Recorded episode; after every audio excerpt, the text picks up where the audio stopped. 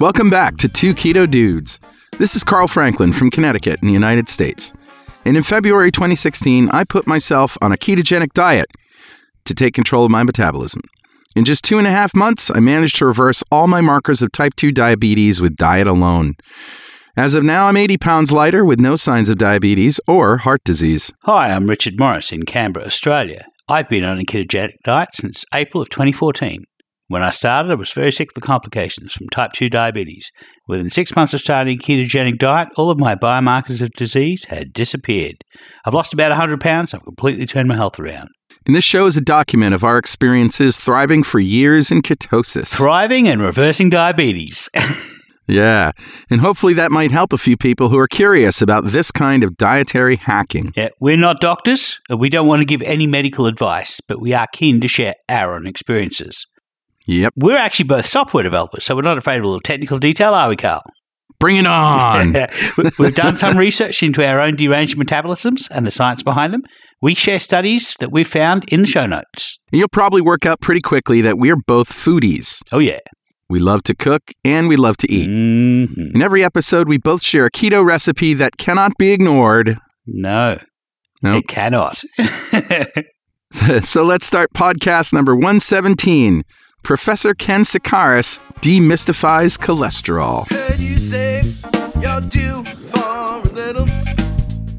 So, Richard, do we have any apologies or corrections from last week's show? uh, last week's show was uh, number 116, Martin Sebus on strategic dissonance.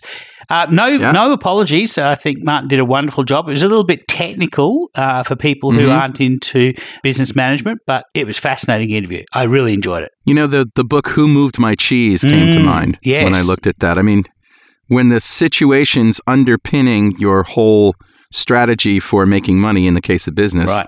or in the case of health, you Mm. know, for treating patients changes, you know, you have to accept it.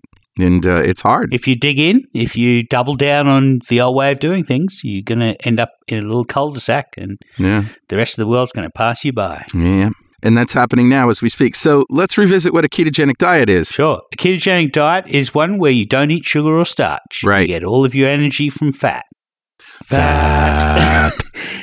Yeah. Delicious fat. Yeah. So minimum amount of protein, just enough to maintain your body mass. Uh, you, we're not going to use protein for energy. We're not going to use carbs for energy. That's sugar and starch. We're going to get all of our energy from fat, as we said. Yep. That's it. 20 grams or less of carbohydrates a day, moderate protein, Mhm. one gram to one and a half grams per kilogram of lean body mass, Yeah. And fat for everything else. Yeah, to satiety. That's the trick. You want to make sure that Yeah. your body is telling you when it when to stop fueling and when to start fueling up again. If you have no carbs, if you keep your carbohydrate intake to minimum as possible, then your body satiety signals all start to work accurately. It's wonderful, really is. It is wonderful. It really is. Yep. So, how was your week, my friend? Yeah, it was pretty interesting. I've in the process of getting ready for another chemistry exam, which is going to happen on Monday. Uh, we're recording this on Sunday morning, uh, so I'm I'm really head down, bum up in the books, and uh, Yep. it's good with chemistry that we actually have three exams over the semester, and so um, they're small, discrete components. But unfortunately, this one is all acid base equilibrium, and it's doing my head in. But I did learn something interesting the other day. We're doing quantum chemistry, and you know, Whoa. you know the story about um, uh, the the makeup of atoms. Uh, atoms are a nucleus, and uh, uh, orbiting around the nucleus are these electrons, and you know the, Yes. the the different atoms have different number of electrons orbiting around them. Well, Yeah. they don't actually orbit. They they phase in and out from place to place without transitioning through various places. So they're literally Yeah. phasing in and out. And so we have this idea of electrons sort of zipping around the nucleus, um, Yeah. but they're only in those orbits for 90% of the time. Right. 10% of the time, they could be anywhere else in the universe. Yeah. That's the whole quantum entanglement theory.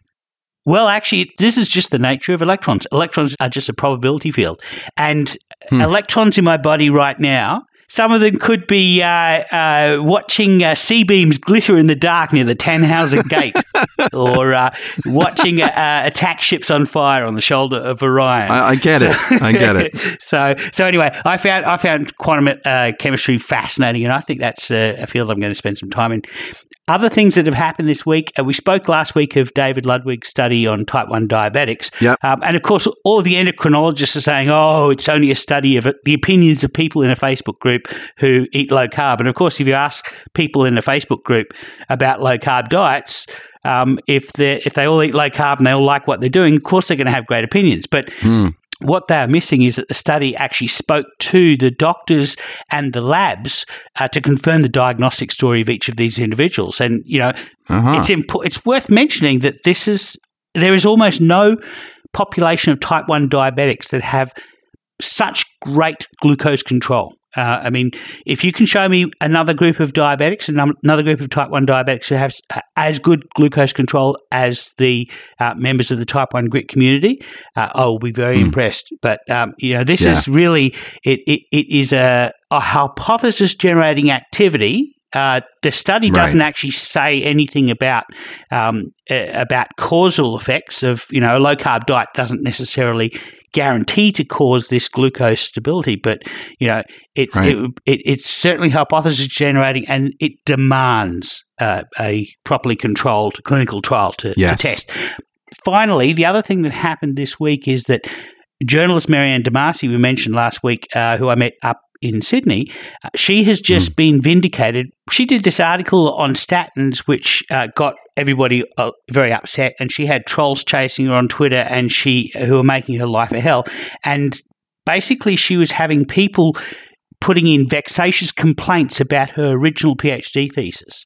And so for Wow. the past almost seven years now, she has been fighting people uh, trying to um, uh, cast aspersions on her PhD thesis, uh, saying that she um, fudged some of the data and, and copied somebody else's results and, and a bunch of other things. Well, she has be, just been vindicated this week, and um, it, it has been shown. Now, what does that mean? Did somebody reproduce her results as most scientists do? No, what happened was that the University of South Australia, where she got her uh, accreditation, went back over her research and said what she did was the was the the standard of the time, and there was Okay. absolutely no problem with uh, uh, with what she did. So um, she, she's Great. essentially been vindicated. But the problem is that she spent you know hundreds of thousands of dollars fighting this vexatious complaint, Um, Sure. and it's just people who are upset because she gored their uh, their statin bull. So you know. yeah, Uh, yeah. Anyway, but yeah. it's good news for the low carb community. Sure is. So that was my week. How was yours? Really good. Uh, last week I was in Seattle for a Microsoft Developer Conference. Build is Mhm. the name of it. Yeah. And I ate really well, except for one dinner Mm. at an Italian restaurant that I Mhm. had to attend. And I had some of their homemade pasta and a small dessert. Now, I had ribeye too. I mean, I ate the good stuff. I just had to, I sampled some carbs, right? So, as I had predicted from the last time I did this, the next morning I felt fine and I wasn't hungry. Hmm. Now, uh, so it makes me understand how some people can go completely off the keto diet after being fat adapted and stalling, you know? Right. You have this combination of a stall, you feel good and you sort of get cocky Hmm. and then, you know, you just try a little carbs and stuff and wow, that that's I don't feel too bad and maybe I'll have some more and then they continue to cheat and before you know it they're having the same old symptoms of you know, painful swelling and edema and and uh, all the carb cravings come back and all that stuff. Yeah. So I can sort of see how that happens. And uh, but for me, of course, I got right back on the bandwagon the next morning with wait for it, bacon and eggs Bacon and eggs. nice. with extra butter. And of course, I wasn't hungry all day until dinner, and I was right back into it. It really, it was no big deal. So, of course, I paid for it on the scale, but mostly with water weight. So anyway, I came home and immediately started a fast. So two days ago, I started with only heavy cream and a couple iced coffees. Mhm. That's your normal first day, first fasting day, right? Right. Yeah. I just, you know, I've uh, when I'm when I'm hungry and I've had proper electrolytes, Mm. uh, and you know, it, and it doesn't, and it lasts for more than five minutes. Then I have some heavy cream and it goes away. Yeah. So yesterday I only did that once, Mhm. which was great. Yeah. Fasted all day, and uh, I'm down seven pounds in two days, right back where I was before all the, you know, everything else happened. That's cool. Yeah, before the shenanigans. Yep. Yep. But this is cool. I met a guy at Build who was actually working as a bartender, and I'm not going to um, tell everybody his name. He wanted to remain anonymous, Mm. but he was like pushing the bar cart, and he came came to me and said, "Man, I listened to your your tech podcast and your keto podcast, and Wow. based on what I learned from you and Jason Fung, I fasted for 60 days and lost 80 pounds. Yikes. 60. 60 days, two months, and lost 80 pounds. Wow. And he said, you know, the, the biggest problem was getting my electrolytes correct. Mm. You know, taking way more salt than I thought I needed, taking magnesium uh, on, a, you know, a, a slow release or taking it multiple times during the day. Sure. And also potassium. He found that uh, he did some homework and found the toxicity level of potassium, and you really have to take a lot of potassium for your, you know, for your weight Mm. in order to have a problem with it. Right. So he did that research, and once he got his electrolytes right, fasting, he says, is the easiest thing in the world. Just you know, he's he finds starting over the most difficult thing. So people who fast for two or three days and then stop. And I remember Jason saying that the most difficult fast is a two day fast Right. because you're just starting to get into the n- lack of hunger and the energy and all of that. Into the groove. Yeah. Right. Mm. So this time I plan to fast for longer than I usually do. Okay. Cool. Yep. I've got a new software project that's going to require mental acuity and focus, Mhm. and there's nothing better than a fast for that. Yeah. I would mention actually that the guy who fasted for the longest time that we know of is a guy by the name of Angus Barbieri. And he was supported right. by a hospital and took daily uh, electrolytic supplements. So that was the only right. thing he ate. yeast. Yeah. And yeast, I think. But, he had a, he had a yeah. yeast something. I- Yeah. yeah, that's right. But- but a multivitamin essentially. Right, but I think the yeast was for vitamin B1. Um, now, it's important to keep your electrolytes up. The reason why he is the last person that Guinness recon- recognized as the longest faster was a couple of people who tried for the record died. And so Yeah. it's worth and, and Guinness said, right, that's it. We're not going to have we're not going to have this category anymore. Uh, Right. and it's worth uh, making the point that uh, a 60 day fast is really quite extreme. Personally, I Yes, went for is. 10 days, and after 10 days, I felt like I'd accomplished my goals, uh, and Mm. I didn't feel quite right, and so I stopped my fast. And, and you really Yep. have to be in tune with your body to be able to, to do that kind of thing. I reckon if you're Yep. going to go for more than more than you know four or five days, you really should um, have some medical support helping you. Yes, that's right. And fortunately, I do. Mm. I have uh, a great doctor. Dr. Ken Berry is my doctor now. Yeah. And of course, you know, we're friends with Jason. And Mm-hmm. if I ever have any kinds of problems, it's they're just an email message away. So I'm very lucky in that respect. Yeah, I, Of course, you don't need to be personal friends with Jason and No. Megan to get their advice. They they uh, they answer questions all the time on the internet, on their Facebook groups. Uh, so they're they're just very great, accessible people. And you can sign up for their coaching. They have a, a very reasonable coaching Yes. program that uh, uh, some of our friends work for, and uh, it's a very reasonable um, support. Yep. And it's, it's probably a, a, a good thing to do if you're going to be going for longer fasts to join some Yeah. type of community like that. Yeah. Absolutely. It's intensivedietarymanagement.com.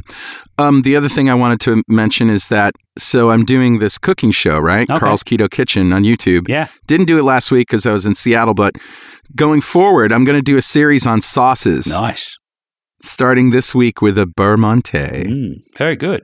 Yeah. So that's going to be the recipe for this week, right? Yeah, yeah, absolutely. Well, not just the sauce, of course. I'm gonna I'm gonna cook something with it. Yeah. So uh, I feel like giving something away. Do you? yeah. Let's give away some loot. What do we got? Well, we got a signed copy of the book "Lies My Doctor Told Me" by Dr. Ken Berry, He's your who I just mentioned. This is just a great book, and I'm doing the audio version of this, of course, as I've said before. It's just a great book because he talks about conventional wisdom Mm, and then how his clinical experience challenged that conventional wisdom. right. And that led him to do research, and the research disproved it. and so, therefore, he calls them medical lies, but of course, they're just, you know, non truisms Mm. that uh, people just promote right. without thinking about it for no p- apparent reason. Mm. So, it's a great uh, evidence based book about the things you think about uh, health are mostly wrong. Yeah. you, you realize that very soon you will have finished uh, doing the audiobook and you will be the you'll be the narrator and you're going to have to stop calling it a great book because Yeah, that's because right. you're involved in it.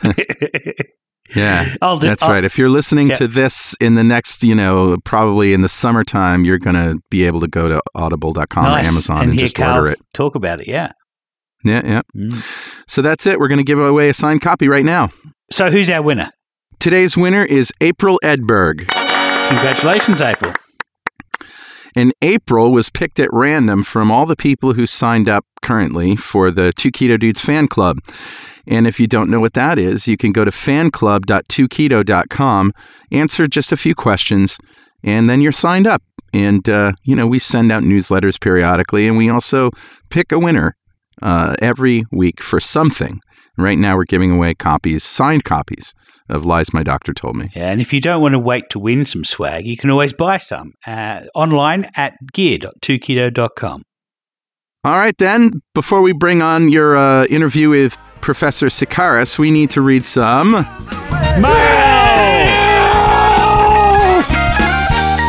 Mail! Well, Mail! well. you get it. You get it. You get the last word. Go ahead. I've already got it. so, wh- who do you got, Carl? All right, well, I'm going to read an entry from the great big public keto before and after thread that we started on the ketogenic forums. We have other threads on the forums, Mhm. but they're private. Right. And we wanted to start a thread where people knew that when they published their stories here, they'd be public. Mm. You know, they're they're going to be shared, they're going to be read, and uh, therefore, you know, if you have pictures that you don't want, don't put them up there, uh, or put a watermark on them. Yeah, but the good thing about this is that uh, uh, having your uh, stories go public gives people motivation, gives them incentive, and it lets other people know what can be done with the ketogenic diet because uh, you know there, there's nothing quite like seeing a before and after photo and realizing Yeah. what a difference it's made to a person's life. And there's even more nothing like seeing a hundred before and after right. photos that all in one yeah. sitting. Yeah, it's funny, you know, the likelihood of most people losing weight and keeping it off uh, for more than six months is extremely low. It's like something like five five percent of all people who ever diet ever manage to Right. keep the weight off after six months. We have Yep. hundreds of people on the ketogenic forums who've done it. It's just Yep. incredible. And so far, there's 173 messages as of this recording on this thread. Wow.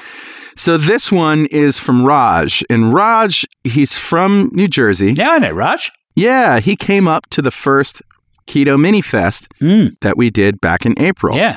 in New London. And he came up, he says, I want to help. I want to chop vegetables or do whatever I whatever you need me to. And he did. Now, so Raj is 85 pounds down Mm. and off all medication. So I'm going to read his entry. You got to go see his pictures to believe it. But here he goes. Here's his backstory. He says, I'm 54 years old, 5'8, 250 pounds. I was 297, diabetic, hypertensive, and on my way to an early cremation. By the way, Raj has got a great sense of humor Yeah. and a great voice. Like you know, if there was ever, uh, if there was ever the voice that you know, like a podcaster voice, he's got a great voice. Yeah, he's got a deep basso voice, doesn't he? yeah. Deep voice. So he says, in January 2017, my endocrinologist gave me a heads up. Even though I had lost 20 pounds with diet and exercise, my A1C was sticking at 7.4 to 7.7. He told me that I was heading towards insulin Ugh. and that it was an inevitable and natural evolution of my deadly progressive disease. Insulin shots would have destroyed my newly chosen profession as a commercial pilot. So I decided to hit it harder at the gym and cut out desserts and reduced breads. I believed that I could help my blood glucose spikes by burying my carbs with protein. Common scenario, Yeah. right? I fought hard and lost another 20 pounds using CRAP, crap, calorie restriction as primary. That's Jason Fung's term for it. Yeah. It's Yeah. calories in, calories out, otherwise known as. Yeah, surprisingly, my diabetes did not properly respond. Surprise, surprise. I was having a breakfast as soon as I woke up to help lower my fasting blood glucose levels. Mm. I was not skipping any meals because that would mean too big a meal and spiking sugars. Mm. I was doing all the things that the establishment told me I had to do to help my diabetes. The lack of response was striking. Yeah. Finally, having lost 40 pounds from peak, I was going on vacation October 17 to visit family, and I decided I would stop breads, rice, etc. altogether so as not to gain back the hard fought weight loss. While I didn't gain or lose weight, I did find I could not eat or overeat as I used to be able to do. Now, it's worth mentioning that Raj is Indian, so going off rice is a big deal, and breads as well. Absolutely. Culturally, that's very difficult. Yeah, that's not, not easy culturally. Yeah. Yeah. I started feeling bloated all the time and just naturally started skipping meals and eating less. Now, when he says bloated, he, Yeah. he does mean full, Mm. right? Sure. And this is something that, you know, people usually don't feel good when they're bloated because of carbohydrates, but it's a totally different bloating Yeah. than he's talking about. Mm. Yeah.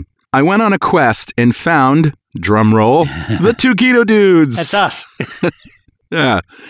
Halloween, October 31st, 2017. I went keto at 255 pounds and with an A1C of 7.4. Mm, that's diabetic. Yep. That's where I was, 7.4. I stopped taking the statin. In two weeks, I was reducing diabetes medications. In four weeks, I eliminated all medications except metformin and a blood pressure pill. Two and a half months later, January 23rd, 2018, I had an A1C of six.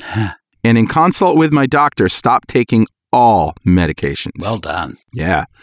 Yes, two and a half months of keto reversed all the markers of my physical ailments, mental aside. Bonus. I had lost another 45 pounds and was down to 212, 85 pounds off my peak. Yeah. Yeah. I had just discovered the documentary on fasting on Amazon and found the Jedi's of fasting, Fung and Ramos. Since January, I've been on an aggressive feasting fasting cycle. I have feasted 72 of the last 150 days, fasted 43. I did in slugs of one and a half, two, three, four, five, six, and seven days. yeah. Change it up. Yeah, changing it up. The goal was to up my caloric intake on feasting days to raise the BMR set point, Mhm. the basal metabolic rate. That's That's, right. your calorie expenditure. Yep. I took no measurements of BMR, but I'm quite certain my BMR has gone up. I feel juiced all the time, fasted or not.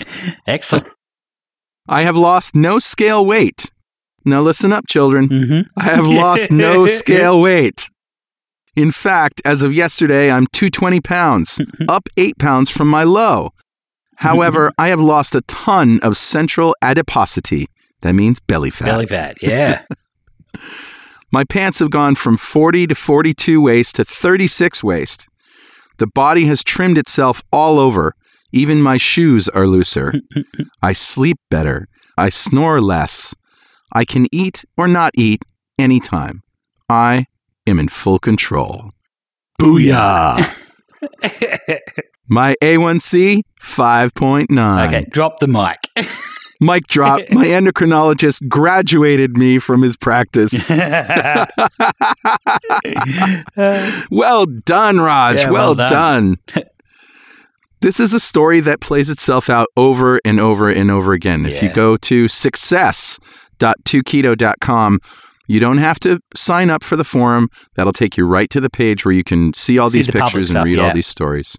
Yeah. It's funny, you know, that the, the standard of care is to medicate a diabetic to 7.0. Yep. And at that point, we're only going to get worse. If we Yeah. if you medicate somebody to 7.0, or even if they somehow find a dietary solution that'll get them to 7.0, they're still going to only get sicker the more time goes on. You have to get them That's below right. that. You have to get them below sort of oh. 6.0. And you see what happened with Raj. He Yeah. was fat adapted, Yeah. and then magic started happening. He's in full control. And and I just want to re-highlight his fasting efforts have not resulted in weight loss, maybe even weight gain, Mm. but he's lost inches. His body is turning into a mostly fat body to a mostly lean body. Isn't that interesting? That's outstanding. Yep. Now, well done, Raj. Yeah, well done. So, uh, what do you got, Richard? So mine's more of a tip. It's also from the Ketogenic Forum, and this is from one of our regulars called Captain Bob. And Captain. this is in response to somebody saying that they no longer keep blue diamond almonds around because I would always eat too many of them. And almonds aren't Yeah. even all that good a choice for us keto nuts. Um, Yeah. almonds aren't too bad. You know, there, there are worse, but yeah, pecans are better and macadamias are even better. But And pecans are delicious. they, they're all delicious. Oh my God. Nuts are just good. so anyway, Yeah. Captain Bob says um, that he has the same issue with, with nuts. He says the recommended serving for any addictive food is one box or bag or whatever it came in. you know. yeah. So what Captain Bob does is he takes this box of, of almonds, which which has uh, more more nuts that he wants to take into one serving, and he splits them Mm. into Ziploc baggies and into the serving size that he wants to limit himself to. And then he, Yeah. you know if he if what he'll do is he'll take um, what just one Ziploc bag with just his serving size of nuts into the into Yeah. the living room, watch his TV while he you know while he snacks, um, and that way he limits himself to uh, just a small amount. So uh, that's a very Pretty good smart. technique, yeah. And it's it's the same for like school lunches and yeah all these kinds of things. It's it's a it's a really appropriate way because if you have let's say you go out and you buy a kilogram of macadamia nuts, if you just have a kilogram of macadamia nuts in a bag, that bag the, the level in that It's bag gone, is going to son. slowly drop as you, you know. Whereas if you then split it all into bags and um, you know into Ziploc baggies, and maybe you freeze the ones you're not going to eat immediately. So you know you, Right. you've got to then thaw them. It it it it, it sort of like uh, slows things down a little bit, which uh, I think that I think I think it's a good tip. Yeah, good tip. Thanks, Captain Bob. Awesome. Thanks, Captain. Mm-hmm. Okay, now let's roll the uh, interview that you did with Professor Ken Sikaris while in Perth. So I'm here uh, in Perth with uh, Professor Ken Sikaris. Uh, we've just been to the Low Carb Perth conference where he gave a, us a presentation in cholesterol. Yes, And another lipids. another one. Yes. well, uh, your presentations on YouTube have been fantastic. Yeah, So- thanks. Well, when people go low carb, when they first do, the, the first thing that um, their GPs and their friends and their family will tell them is, you know, you eat so much fat, you're going to uh, give yourself a heart attack. And Yes, it's a relief to see somebody explain the entire um, process as much Yes. as can be explained in a YouTube presentation. yeah. Well, I get a lot of calls from doctors and from patients about this issue about their cholesterol rising. And I have to admit, when I first um, looked into it, I, I do expect cholesterol to rise on a on a high fat diet. Yeah. and um, some people might fall, but it's just by chance, really. Most Right. people rise, and some people rise significantly. And um, you know, and Dave Dave Feldman's on the right track Right. that he's saying that you know you're really changing fat transport, Yeah, and that's what you're that cholesterol's reflecting. sure. Yeah, Yeah, it's like a marker for fat being Yeah. transited around the body. and rather than um, you know most doctors and patients being reassured by the significant increases in HDL cholesterol as Right. a proportion of that r- cholesterol rise, the, Yeah. the HDL or the good cholesterol rise, they focus on the LDL or the the so-called bad cholesterol, Right. Yes. and um, and that's where most of their knowledge has stopped. That LDL is bad, so therefore any increase, whether or not it's offset by a HDL rise, is Mm. bad. Yeah, And it's remarkable because we tend to be fixated on cholesterol as being the demon. And uh, Yes. is it because we've just got drugs that can, can knock it on the head? Is that? No, I I mean, I, I think you know, you look back with hindsight and you Mm. think, you know, how, how could they think cholesterol? No, I mean, plaque is full of cholesterol, and um, and you know, apart from the confusion that Keys created, uh, saturated fats increase cholesterol. There was that was true. You Right. know, there's cholesterol in plaque. Saturated fats increase cholesterol. Well, you know, a very simple view of the world would be that Yeah. saturated fats increase cholesterol and ends up in plaque. Yeah. But that is completely naive, especially by today's knowledge. Right. So, what do saturated fats? How, how do they affect the system? So,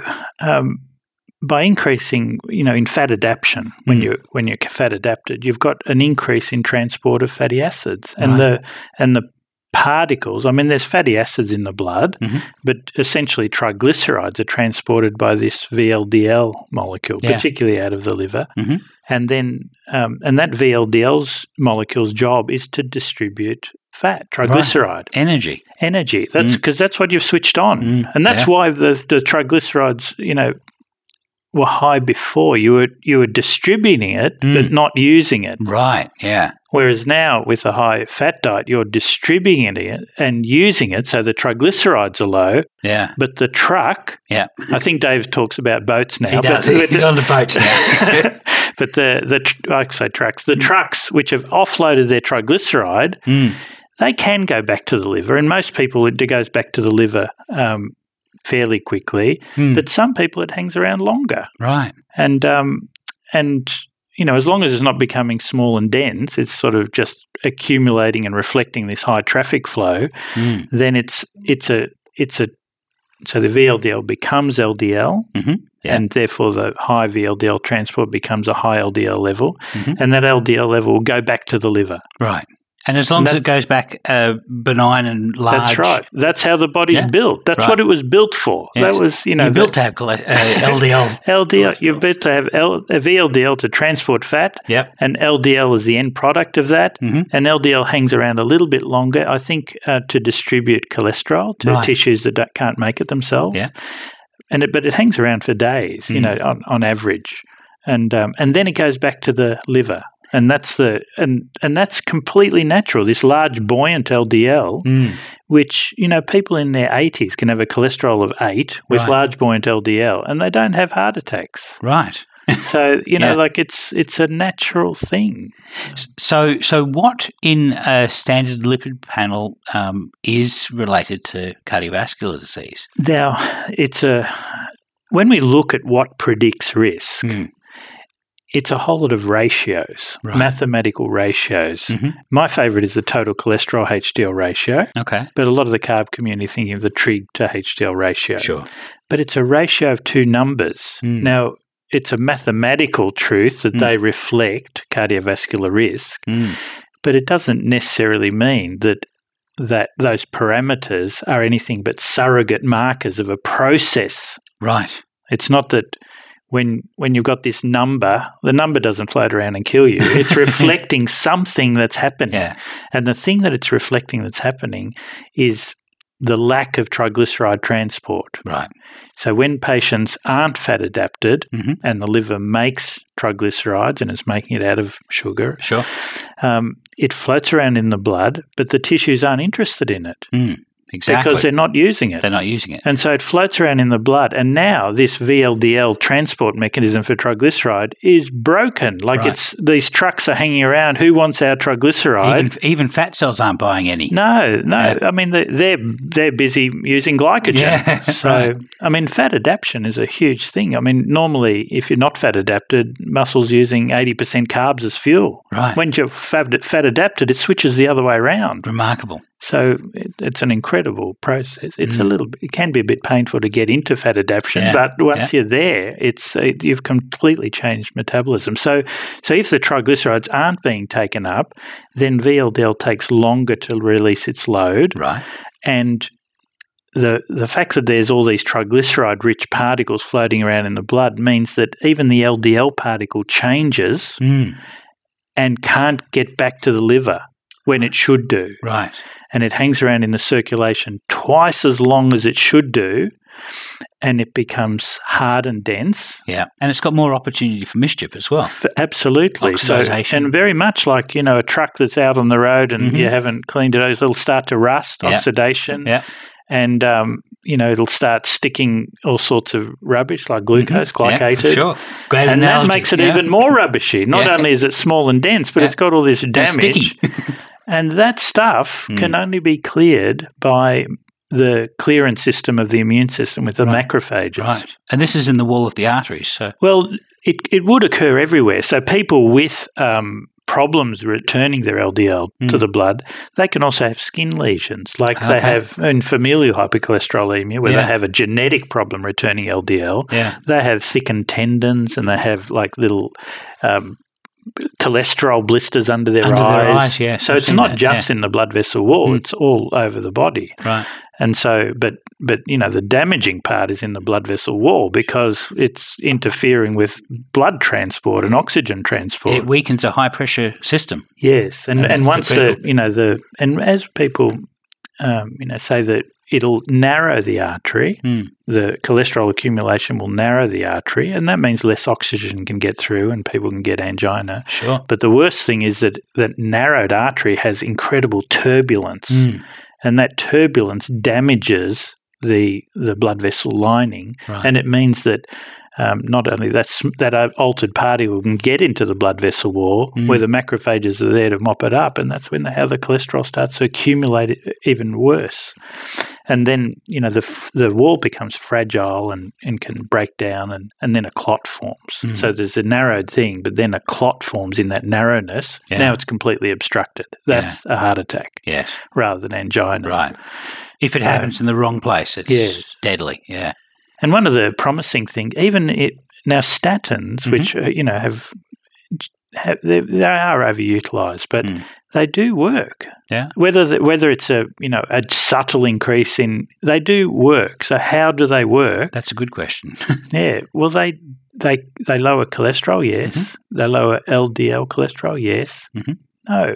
They particularly lower small dense LDL. They clear. They prevent this LDL particle become hanging around for too long and becoming Right. small. yeah. So it actually, you know, it acts Improves on the liver. LDL clearance. That's right. It Ah. acts on the liver to Hmm. improve that receptor-based clearance. Oh, wow. Do they know the mechanism for that? Well, they do because um, statins obstruct cholesterol production. Right. And so, so the the liver, you know, thinks, well, I have to. My job is to transport cholesterol around the body. That's what it's Yeah. trying to do. That's why Yeah. it makes all this cholesterol so that it can be transported as VLDL and then Mm-hmm. as LDL. So, so you know, it can repackage it. So it'll take it back as Right. LDL. And repackage it with some triglycerides and send it out again, like a fresh load of Yeah. triglyceride and LDL. Recycled. So- and that recycling occurs faster when you're on a statin. Which makes sense if the, if there's some part of the mechanism that can recognise, hey, we can't make this stuff. We're Yeah. being this Yes. enzyme, uh, this enzyme enzyme is being inhibited. We just can't produce any more of Yeah. it. We're just going to have to go back in and recycle the stuff yeah, make sure that it all out. make sure that it's constantly available. Yeah, Yeah. that makes a lot of sense because I, I, I'm aware of the biochemical pathways. Yes. There's like five things that there's CoQ10 and there's uh, Yes. vitamin K and Yes. there's there's a lot of things that are really No. kind of important to us. that That's right. And, being and inhibited. people and you know people do have their own set level for cholesterol. Right. I mean, people focus on the number that's on a report. So, so in the Australian figures, you might say 5.5 is the risk level for total cholesterol. Yeah. But the range for healthy people is like 3.8 or 3.5 to 7.5. really? like it's a Yeah. huge range. Yeah. And people think when they've got a cholesterol of seven, Yeah. well, you must have some dastardly disease or right. But that's what common people commonly have, Yeah. and it's their set point. Yeah. I, I know my set my set points sort of it's it got to the point where I, I mean I have I have a set point around about 200 milligrams per deciliter in, in US terms.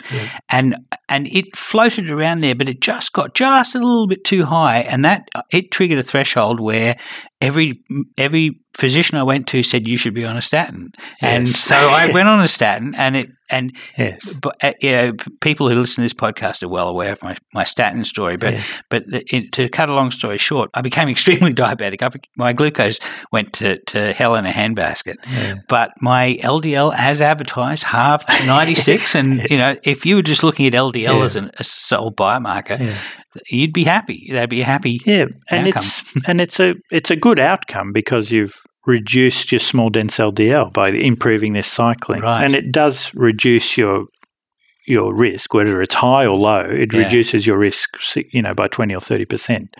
So. It does work, but the issue is it reduces the small dense LDL. Mm. It doesn't get rid of the underlying mechanism that's generating the small dense LDL. No, it's a symptomatic treatment. It is. It's a band aid. Which uh, I don't know why, but for some reason in the medical profession, symptomatic treatment used to be a pejorative yeah. until about the seventies, and then it just sort of yeah, but if that's the only treatment you've got, so Right. as in most doctors' eyes who aren't aware of the dietary Yeah. manipulations that are possible, Mm. that's the only thing they've got. ah, yes. So that's why they hang on to it so Mm, so desperately right. because they d- aren't aware of an alternative. Mm. And and to be honest, uh, you know, personally, I think that if somebody w- had a high risk, you know, Mhm. hi- bad family history, or they've already had a heart attack, and they're on a statin, Right. I would say don't come off it because Mm. it's doing something Yeah. good. Don't Yeah. come off it until you've reached those goals with your diet. Yeah, and maybe supplement CoQ10 and the other things that you know. If you could uh, take the statin for that yeah. purpose and and Yes. supplement the things that it's also preventing you from Yeah, making. but ideally, you don't want to live on a tablet for the rest of your life. You No. want to get rid of the underlying cause rather than treat this the side effect of you know, one of the, the. I mean, it is it is helping, but it's not treating the underlying problem. No. So I, I know with the small dense LDL, the the, the lab in Australia uh, that we get this done at Sydney Adventist Hospital, Yes. and I get my I send mine because in Australia apparently Medicare will pay f- if your if your total cholesterol is above six, Yes. Medicare will pay for a six monthly um, uh, uh, lipoprofile that's subfraction analysis. Right. Uh, they pay for a lipoprotein electrophoresis, Right. which is which is meant to pick up this remnant cholesterol thing. Yeah. And but you know we this is the same mechanism, so we Mhm. can say, well, we weren't specifically looking for the intermediate density. We were actually looking for small, dense. But you can get. Yeah. so it might cost say eighty dollars to do, Yeah. which the government give you thirty dollars back for some other underlying purpose. And Sure. so there's but there there is an important difference in Australia and America. So in Australia we measure small dense LDL by the small. Yes. We measure the size. Yeah. We bin we bin them into different categories, Yes, right? but it's by size. So small, dense LDL. So Gotcha. it's small. But there's other ways of measuring it by density. Gotcha. So, um, so NMR methods and ultracentrifugation methods measure density. So there is a little bit of a trick um, there because a patient with uh, there's a form of LDL called LP little a, Mm, and yes. it's like LDL with a tail on it, the Yes. ApoA protein. And the, otherwise, the LDL Mm. is the same as the one without the tail in that person. They've Right. got they've got LDL without the tail and LDL with the tail. sure. Now, if they've got small dense LDL, Mhm. they'll have small dense LDL with, With the, tail. okay. Now, but when you're measuring the size, Yeah. The small dense LDL with the tail looks bigger because it's got a tail on it. Yeah. And so there's a little bit of a That's a nuance. yes, yeah. a nuance. So patients with LP little a Hmm. measuring small dense LDL by size can be misleading, yeah. but measuring by density is not misleading. Yeah. And that's and you know that's one subtle reason why I don't generally promote that small dense LDL because there can be artifacts there. Hmm. You really want to look at the underlying reason why there's small dense LDL, which is related to triglycerides. Yeah. Now, um, people have watched my podcast. As sort of, I do point out that triglycerides are the underlying cause, this Right. blockage in fat metabolism. Yeah. But all of the predictors, like we talked, uh, the total cholesterol HDL ratio, that Mhm. hasn't got triglycerides in it. No. You don't even measure triglycerides No. to calculate that ratio. No. So, how can this ratio, which doesn't include triglyceride, Yeah. predict what's happening with small dense LDL? You know, so there's a paradox in what I'm saying. Yeah, but unless unless it's reflecting at the underlying cause that's causing the triglycerides It to be elevated. and it's the same the same mechanism that cause that where triglycerides make LDL small right. is the same mechanism where triglycerides drop HDL. Mm, It's Yes. exactly the same mechanism called cholesterol ester transport protein. right. And so, in a way, and I and because triglycerides are so variable from day to day, people don't realize it because even in, on a low carb diet, you might Yeah. say, I'm 0.6 one day and 0.9 the next. And you think, well, that's not much of a difference. Hmm. That's a 50% I difference. know. If your yeah. ratio jumped by 50%, you'd be, and that's what happens. yeah. So triglycerides are a bad, a very variable number. Yeah. And so they're, they're, you know, even though that's the cause, it varies so much from hour to hour, let alone day to day. Whereas HDL, you'll find people, you know, it shifts very slowly. Right. If you're 0.9 today, you won't be far from 0.9 tomorrow. Sure. Sure. And so if you want to look at this mechanism that creates small dense LDL, Yeah. the HDL is a better indicator because it's, a more stable it's a indicator. It's a more slow moving indicator. Yeah. And it's not only that, but it's the it's it's an exponential indicator, and the res, the res, for the mathematicians, in Yeah. the reciprocal of HDL has this hyperbolic relationship to right. risk. So it's a log. It's a log relationship. Yes. So you could do one and on so log. it HDL. reflects the true exponential relationship between falling HDL Mm. and this rapidly increasing risk rather Wow. than a linear increase Yeah. in risk. Wow. And so that's why everybody finds, and that's why in the past they thought triglycerides, well, that's a useless predictor. Yeah. And that's why they probably threw it out as an underlying mechanism because they think, oh, It's exponential. I was there. I mean, I was there 30 years ago. And we sort of said, don't worry about the triglyceride. It's all the LDL. well, so it's surprising to me actually that in Australia, all of this is measured by the Sydney Adventist Hospital. I thought these guys were like the antithesis of the low carb crowd. Look, and there's How I did mean- that happen? look, they're not they're not. I mean, they are sort of um, you know cereal focused, carb focused, but th- they're not doing that out of a deception. That's what their true belief is. right. Yeah, that's true. And they're very interested in preventing heart disease. Yeah. And so the cardiologists at that hospital said, "We've they've read the work of Mm. um, you know Reaven and Reaven, Krauss yeah. and everyone, Mm. and they said, "Well, this is an important thing to measure." So they insisted on setting it up in the Good hospital with the on 'em. it, and they used it in their studies. And I don't know how the studies went. Probably not I too well. not too good. Yeah. But um, the assay was still there, Mm. and the people saw that it gave this, you know, conflicting information, which was of importance. So they kept the assay going, Right. And um, and they really kept it going at cost. Yeah, And that's so wonderful. It's a it wonderful is. service, and, and I've used it, and it's been uh, beneficial to me because I can see exactly, you know, Yeah, I, I could see my my my small dents. It was high when I first started, and it dropped once I was on a low carb diet. So yeah, yeah, that was good for me. yeah. I mean, the ratio. If you've got a very good ratio, or say Mhm. your your trigs are always 0.5, Mm.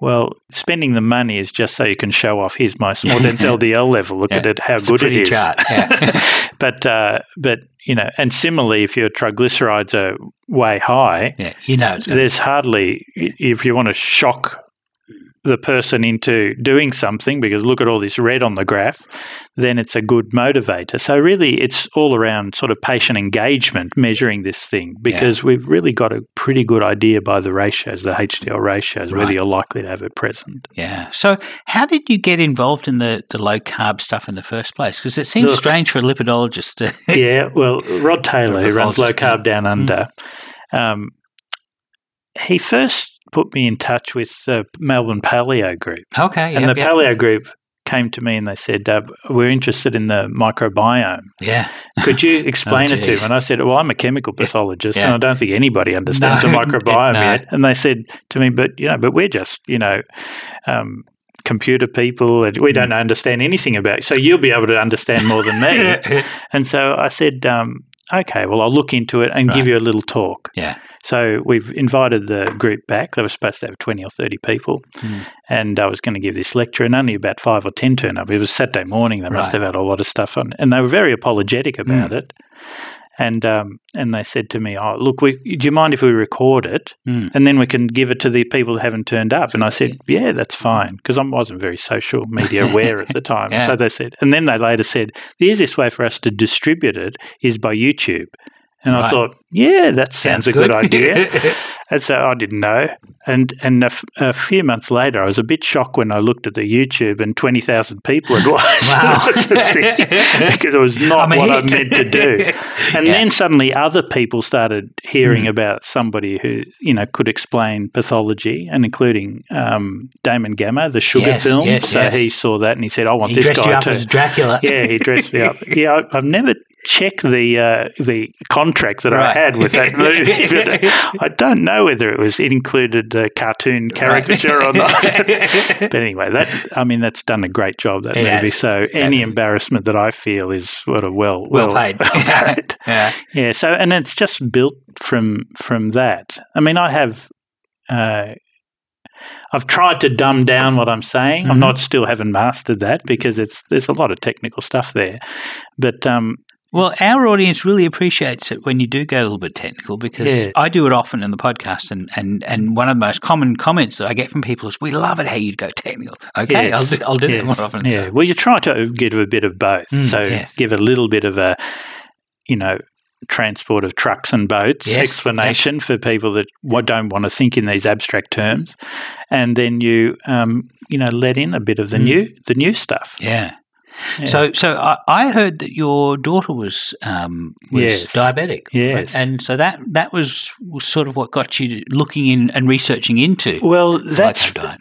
that sort of left me primed for low Mm. carb because um, you know type one diabetics are counting carbs Yeah. according to the current mechanism. You, you know how many grams of carbs on everything you eat, Yeah, and the parents because Louisa was only ten when she got the Right. um, disease, and the parents have to learn it as well. Yeah. So as soon as Robert Lustig came to Australia in 2007 and Right. told us about sugar and fatty Yeah. liver and so on, and you know a couple of years later Louisa gets that, and we and I'm sort of appreciating how much sugar is in all these foods that she's eating Right. and, And if- starch. And you had probably had your, her glucometer, and so you were watching yeah, these per- well, we perturbations had, on yeah, her. we, well, because she's the daughter of a you know specialist in med. she was like in every research yeah, of trial. and, one of the first to go on pumps and Nice. meters and Yeah. everything. So, so um, yeah, so so I was already primed to understanding, and and really with Louisa, we also knew how resistance could change with Mm. Oh, the yeah. higher carbs she has. yeah. The more resistant she became, the more insulin she required, Right. and the, so it was all making perfect sense yeah. when you know we started getting into the low carb and thinking, well, this is, and you know, as we heard during the day today, Mm. you know, it, it makes such perfect sense for the type one diabetic. Yes. Yes. It was actually a very type 1 diabetic heavy day today. It was, Yes. I, I enjoyed that for, for one because I, I hear a lot about type 2 diabetics because Yeah. obviously that's 90% of all diabetes. But um, yeah, it was. Look, to a degree, you know, um, people don't have a lot of sympathy for people who are overweight, obese, or type two. That's true. They've still got this attitude, "Oh, it's your fault," rather did than the fault of the people that. Whereas with a child, particularly in a disease that comes, they they're just completely innocent, yes. and then and so the issue of they're innocent, and you have to help them as much as you can, Right. And so that's why it's got such a foothold in, Yes. in the type 1 community because these children deserve all of the help that they can get. Adults are sort of a little bit more independent. They're Mm. sort of, they should be engaged in their own health. And, Yeah. but for a child, um, and if and the patterns you set up in a child, the the Mm. For life, autonomy yeah. and the confidence that they have in Mm. taking control of their own affairs is is not only a biological thing; it's quite a a, Mm. a mental thing as It well. It certainly is. Yes. So thank you very much for this. This has been a wonderful, pleasant chat, and uh, I know you've got to catch a flight. You're going to Las Vegas, and you're going to look at uh, you're going to go into my field, which is you know, computer uh, knowledge based systems. And, Yes, uh, yes. Rather than like. medical disruption, I'm getting into the true digital disruption realm. lovely. uh, well, I enjoy that, and uh, have a safe flight. And thank you very much. Thanks, Rich. Cheers. Heard you say you're due for a little. Wow, that was a great uh, interview. I'm I'm really grateful that you got to to record uh, conversations with these guys while you were there. Yeah. That this is invaluable stuff. It seems like we're doing a lot of stuff from Perth, but we had a lot of really interesting people there. So, um, you Mm. know, the uh, Ken Sikaris, I remember when his videos first came out about cholesterol, uh, I was worried. be- You know, my LDL went up a little bit on a ketogenic diet, um, and Yep. you know, so so uh, that was a, a, a slight concern for me. But uh, you know, he explained the difference between uh, large buoyant LDL and small dense LDL, and then LDLA, Yeah. and uh, you know I, the difference between HDL and LDL, and, and what their roles are in the body. And when I when I realised that LDL is just a carrier for fat energy Mm. uh, throughout the blood, um, then you know it didn't really didn't seem like bad cholesterol anymore. You know, Yeah, when you're a fat burner, fat is your energy source. Naturally, you're going to have more transport of it. So, sure. you know, what's interesting is after a while of listening to lipid experts describe this natural process of lipids that, you know, VLDL and LDL are transport system for energy Yeah. in the body, it's not, it's just not the scary ogre we thought it was. Yeah. I also thought it was interesting to hear a little more detail about how statins work. That was that was cool. Yeah, that was fascinating. Great stuff. Okay, so I'm feeling a little bit peckish, you know? Puckish, Peckish. peckish I think it might be time for some recipes. recipes. Okay, what do you got, Carl? Okay, well, um, this is a, a, a real recipe I did, and I think I talked about this a little bit before on another show, but I didn't actually give the recipe. So this is a fennel seed pork chop with lemon garlic butter. Nice. And I got these pork chops at a local farm. I'm a big fan of this, kids. Go find the local farms in your area, make friends with those farmers, and uh, get uh, good, fresh, clean meat if you can. So these pork chops were big and had a huge fat cap on them. They were just enormous. so if you've never um, seared a pork chop on the stove before, you know, cooked it in a fry pan, sure. uh, you may not know whether it's done or not unless you stick a thermometer in it, you know. So the best thing to do is to get an extra one that you can use as your guinea pig Right. and time it. A sacrificial You know? pork chop. Sacrificial pork chop, one that you don't mind cutting into to see if it's done or not. Right. And you might want to make those incisions in different places so that you you still have some some chop left every time you check it. Sure. All right. Me, I've sort of just figured out by time and by feel Mm. how long it takes to cook uh, a, a pork chop on the stove. But that's what you're going to do. You're going to get a sizzling cast iron skillet. You're going to, in other words, you're going to put that cast iron skillet on high heat. All right. High flame, high electric heat, whatever. Get it the hottest you can. Don't put any oil or butter in the pan. Especially uh, now, if you have really dry meat, Right. and you have seasoning on the outside, like a Like a rub. um, yeah, like a rub or something, that's a different story. But this is a pork chop with a lot of fat. Yeah. So the only preparation I did to the meat was fennel seed, salt, and pepper. Do you grind the fennel seed up, or you just use this? I didn't. No? Yeah. I, I just used the whole seed Yeah. because I want that pop in my mouth. Yeah. You know. All right. So sear it on both sides. Uh, now I have uh, propane ranges. Mhm. So for me, it took about five minutes per side. right, But you're you're going to be different. All right. and you need to learn that about your equipment because your different pans are going to be different. And yeah. Exactly. And that's why you have a sacrificial pork chop. so it's key, though, when you're searing to leave it alone, yeah. to not move it, right? You want to get that thing in contact with the heat and leave it alone. Yeah. So after, you know, four or five minutes, flip it over. If it looks crusty and then you push it with your finger and it gives, it doesn't uh, have the give that raw meat has, that's a good sign. Yeah. Cook it on both sides until it's done and you can tell it's done because there's no pink in the middle. All right. Yeah. You don't want pork to be pink in the middle. No, pink pork, not good. So when it's done, what you want to do is get a room temperature plate and move that pork chop to the plate Nice. and just let it sit Yeah. for five minutes while you make a lemon garlic butter. Yeah. My theory is I if I cook it on one side for so many minutes, I cook it on the other side for so many minutes, I let it sit resting for the same number of minutes. And you just want to make sure to do that because if what happens if you cut into it immediately? All the juice runs out. That's it. Yeah. Yep. So you want to allow it time for the juices to be reabsorbed into the meat, and it'll just make it that much better. Yeah. So the lemon garlic butter Mm. that we're going to make is from a beurre monté. now, beurre monté we learned about it's just lifted butter. It's just water and butter whisked for four or five minutes over the lowest bubbling heat that you can get. In other words, if it's rolling boil, you don't want that. If it's not bubbling at all, you don't want that. You want it on the lowest temperature Right. that it bubbles at. So you just keep whisking, just keep whisking. How much? Um, all right, a stick of butter, third of a cup of water, something Mhm. like that. Yeah. Yep. Melt it all together and then just keep whisking while it's while it's bubbling. And after about 4 or 5 minutes, and yes, it's going to take 4 minutes, it's going to thicken up. All right?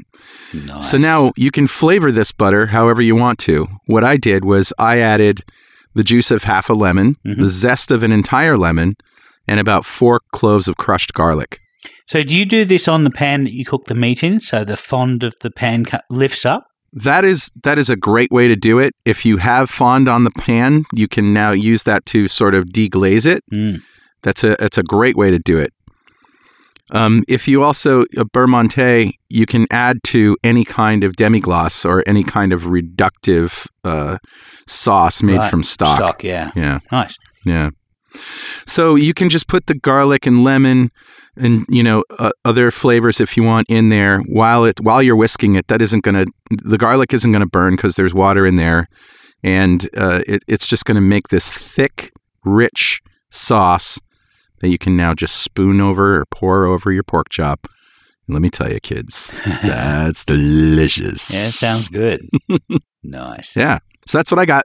What do you got? So I've got a recipe that we actually had last night for dinner. And uh, what happened was we were in Costco. And uh, by the way, I should mention to Aussies who go to Costco that Costco now has shirataki noodles. Awesome. Yeah, and it's really cheap. So anyway, um, I had this uh, recipe last night. We were uh, at Costco. We, were, look- we picked up some shirataki noodles, and as we were going through the meat aisle, Julie found a uh, plate of uh, pork ribs. It was basically a, an entire rib section of a of a pig, and it was Now, were they the spare ribs or the or the baby backs? they were the spare ribs. So and Okay. but they had a lot of meat on them and a lot of fat on them. Yeah. And so what I did was I got an instant pot. I cut the, the slab of ribs into two so that I could fit it in the instant pot, and I just threw a whole bunch of things into that. Um, uh, put in some vinegar, put in some uh, some smoked tomato sauce, and uh, put in some spices. Well, I'm going to actually put a link to a recipe that was very similar to the, the way I cooked it. But I generally don't um, I don't use recipes. I I, I, I come up with the uh, the recipe on the fly with things that I've got in the house. But this recipe starts with about two pounds of uh, boneless country style pork ribs. That's what we call them in the States. Right. Yeah. Yeah. This is a US recipe. So the way you do this recipe is you sprinkle your ribs with um, a little bit of onion, salt, some pepper, and some paprika. You can use things like fennel. Uh, you can. I, I Sure. would generally grind fennel up uh, to to, to Mhm. use for a rub, um, but you don't. A lot of people t- use sugar for a rub. You don't need to use sugar. It's not necessary for don't. meat. It maybe makes the meat. Uh, uh, uh, caramelize just a little bit more, but you know you could just uh, caramelize meat very easily in it, just in a hot pan. You don't need sugar. That's right.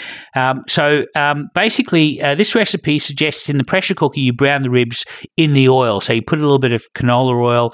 Uh, I wouldn't use canola oil. I'd use uh, No. uh, a bit of Olive lard oil, or something. avocado or oil. yeah, or something like that. Yeah. But um, I don't like to use a pressure cooker for browning meat. I like to use a, a pan on the stove. Yeah. I have a, a propane burner, and so I can get it, crank it up, get it really hot.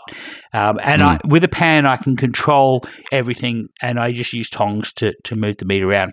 And I don't Right. generally use a little bit like Carl with his pork chops. I if I'm going to cook pork, I don't generally need to put a lot of oil in the pan. I might put a little Yep. bit of lard in, um, but if some you know if the Yeah. pork's very fatty, you don't even need that. So anyway, what you're going to be doing is you're going to be browning the outside of the ribs, and this just adds to the flavour. Hmm. What I do is uh, I add the meat to the, the pressure cooker, and I'm going to add to it like a cup of water, three tablespoons of ketchup, and I instead of using ketchup, I actually make smoked tomato. Um, uh, Right. which is just I, I use a hot smoker to, to do that, and I've got the recipe Yep. on our website. We'll put it in the show notes, but it's on That's our great. blog And recipe. especially for uh, ribs, you Yeah. get that smoky barbecue flavor. But yeah. but you can use tomato paste. Um, you can use uh, uh, peeled tinned tomatoes. You don't need a lot of them to, to be able to add the flavour. Uh, we're going to add about uh, four and a half teaspoons of white vinegar or apple cider vinegar. We're going to add Yep. about a teaspoon of Worcestershire sauce and uh, a teaspoon of uh, mustard. So use a Dijon, nice Dijon mustard. And the, Yep. the recipe says uh, an eighth of a teaspoon of celery seed. I actually use celery itself. I chop up celery yeah. um, and what I'll do is I'll I'll get an entire stalk of celery, I'll chop it Mm. up, and I'll I'll fry it up, put it into ice cube molds, and then in my freezer, I'm, I'm going to freeze them into ice cube molds. I've got cooked celery ready to go. It's like a one third of a mirepoix. Pretty cool. Yeah. Yeah. So so, that's pretty You much could also recipe. add a little liquid smoke if you want some of that more Oh, barbecue flavor and you don't have smoked tomato. That's true. you know? So in my smoke, well, see, my tomatoes are already smoked. So, but you're right, a little Right. bit of liquid smoke.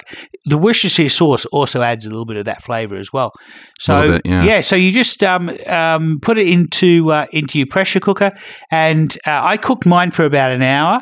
So what you're trying to do is break down the sinews and turn them into gelatin, and, and basically Mhm. it takes about an hour, maybe sometimes an hour and a half. So after an hour, crack open the pressure cooker, uh, test the meat, make sure that it's just falling off the bone.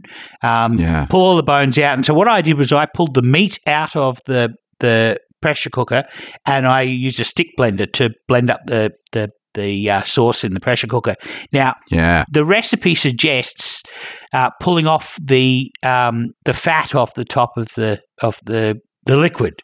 Of course, we don't do that. Hell in no. diet. No, that's where the flavour is. So uh, yeah, That's awesome. blend it up. It'll it'll emulsify quite nicely into all the liquid Sure. ingredients, and so uh, so that's my recipe. It's a fairly simple one. Um, it's essentially just uh, brown meat off, put it in pressure cooker, add a bunch of things that you think might taste well with that meat, and cook it for about an hour. If it still needs Yeah. cooking, put cook it for another half an hour. That's it. Hey, rocket surgery people, No, no, you just try a few things and whatever works, you do it again. that's it. Right? But, but tonight we ate that and it was delicious. So uh, that's my recipe. Awesome. Mm. Well, that's a show. What a great show. Thanks to Ken Sikaris for uh, speaking to Richard down in Perth. Yep. And thank you for listening. Yeah, of course, if you have anything you want to tell us, something we said wrong, something you don't agree with, some more research that you found to support or refute anything that we've said, send them my email to dudes at 2ketodudes.com or post it on our website. And you can follow us on Twitter, Twitch, YouTube, and Instagram at 2 Keto Dudes. Make sure to use the hashtag 2 Keto Dudes.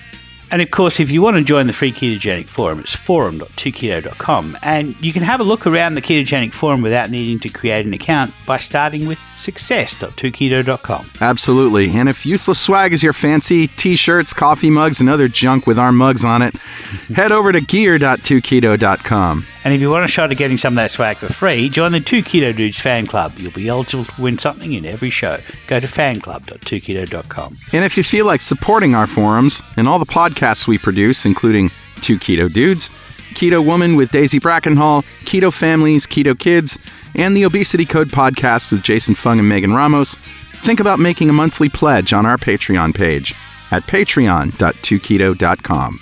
Or just hit the donate button on our website at www.2ketodudes.com or just go to donate.2keto.com.